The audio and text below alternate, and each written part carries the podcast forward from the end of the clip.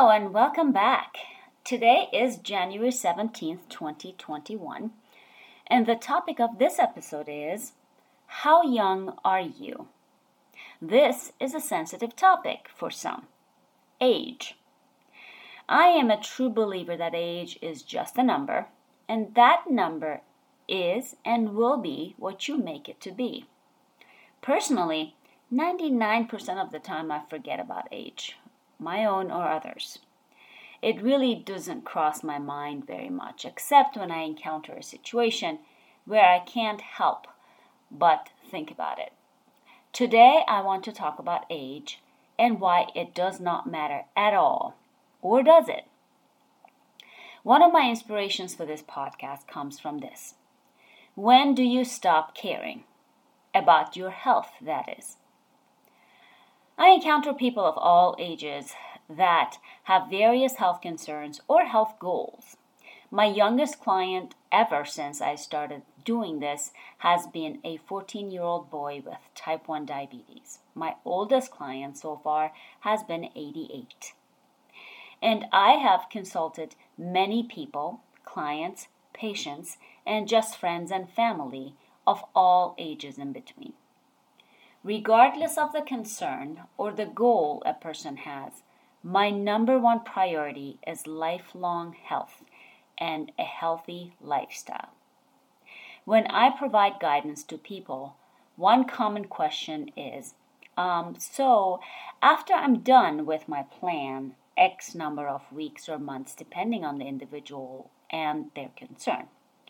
And when I go to maintenance phase, how often would you say it is okay to have um, ice cream or something that I usually advise against? Maintenance phase. What is that really?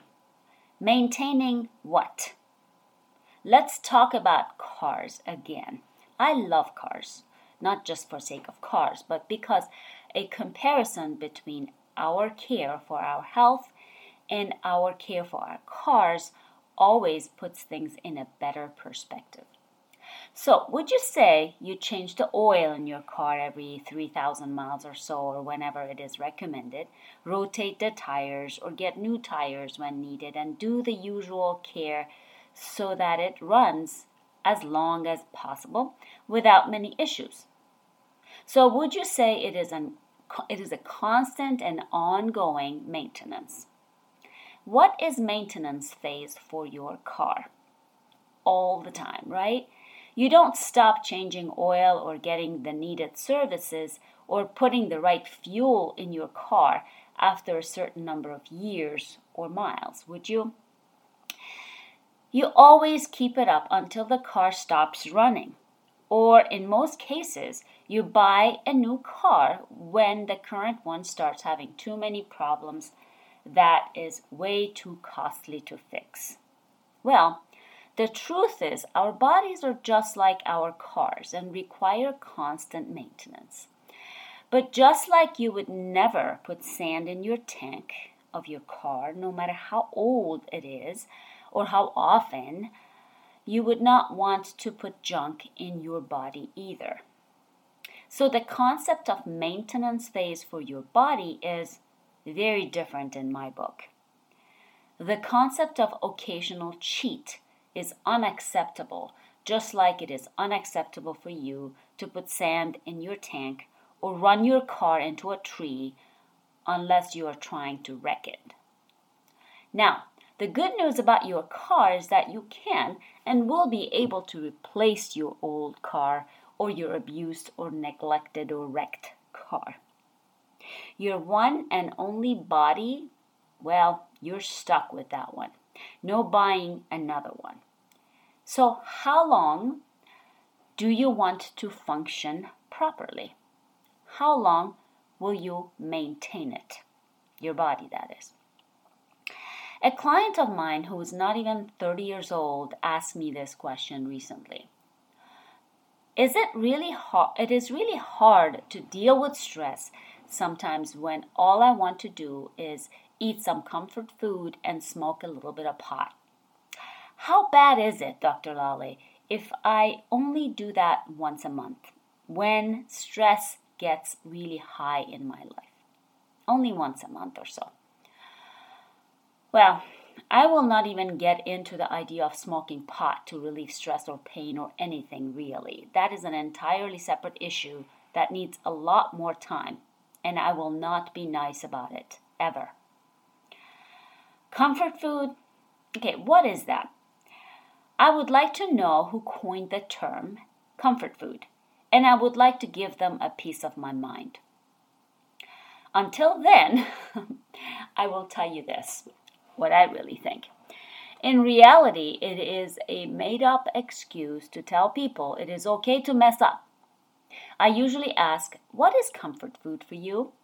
Sweets, cakes, soft, gooey cookies for some, salty, crunchy snacks for others, soda, beer, other alcohol for many. So, in reality, there is no single kind of food, taste, texture, or even form that is to be defined as comfort food. There is literally no logic, reason, or science behind comfort food. It is what people want to cheat with, and they just need an excuse to cheat. It is like the excuse you hear people give you when they are caught cheating on their spouse or significant other or a loved one. This is sad but true, and I quote We were falling apart and I slipped and cheated. I made a mistake. End quote. Or worse, worse yet, quote, My spouse has been terminally ill and I just needed some comfort, intimacy, or companionship that I could not get from my spouse. End quote. That is despicable and absolutely wrong. Some, myself included, would even say it's disgusting, right? So, it really doesn't matter why or who they cheat with, what that person looks like, how old they are. It is the act of cheating. It is wrong. The concept of cheating yourself with junk food is just as bad. It is not the type of junk food you eat when you cheat, it is the act of cheating. It is wrong. It amazes me that we would never think about it this way because we don't think of ourselves as a person that we could potentially hurt. Doesn't matter how or with what or with whom, it is the hurt we cause. So, how often is it okay to cheat you? You know my answer. How often is it okay to cheat your spouse or significant other? I don't care how young you are and how many years you think you have ahead of you. The young person I'm talking about stopped to think for a minute. Then he said, Hmm, when you put it that way, it makes sense. Here's another story. An 83 year old individual who thinks of themselves as generally healthier than most people their age. This person recently discovered their high cholesterol profile and was advised to take the statins. In my opinion, the cholesterol levels for this person is absolutely and 100% corrected with proper nutrition, avoiding toxic foods, alcohol, and proper hydration. No statins needed, I promise. But here's the dilemma. At 83, do I really have to quit drinking? And how much damage does a piece of pizza do once a week? What if I eat generally good all week and have an ice cream once or twice a month? I mean, I'm old after all. At this age, does it really matter? The age. Does it matter? Well, I will say this. I have seen people in their 90s in better overall health than some in their 30s. More importantly, I ask you this Do you want to age gracefully and be independent for as long as you are alive? Or at some point, will you give up caring about you? Do you ever stop caring about your loved ones, those you really love? At what age would you say, okay, you are now too old for me to care about you? Goodbye. Would you say that to an older person in your life? At what age do you stop caring about you? At what age do you give up on you? At what age is a toxic food more important than you? At what age are you willing to let your body deteriorate and let your mental capacity diminish?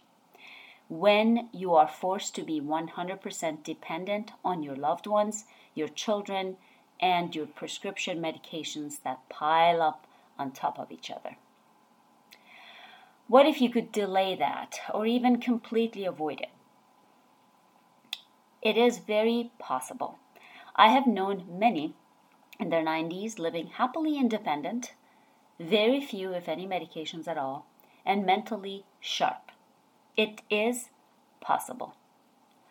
I do not have children or dependents, but one of my biggest goals in life is to be healthy, stay healthy, and die healthy so that I am not a burden to anyone for as long as possible or even a day until the day I die.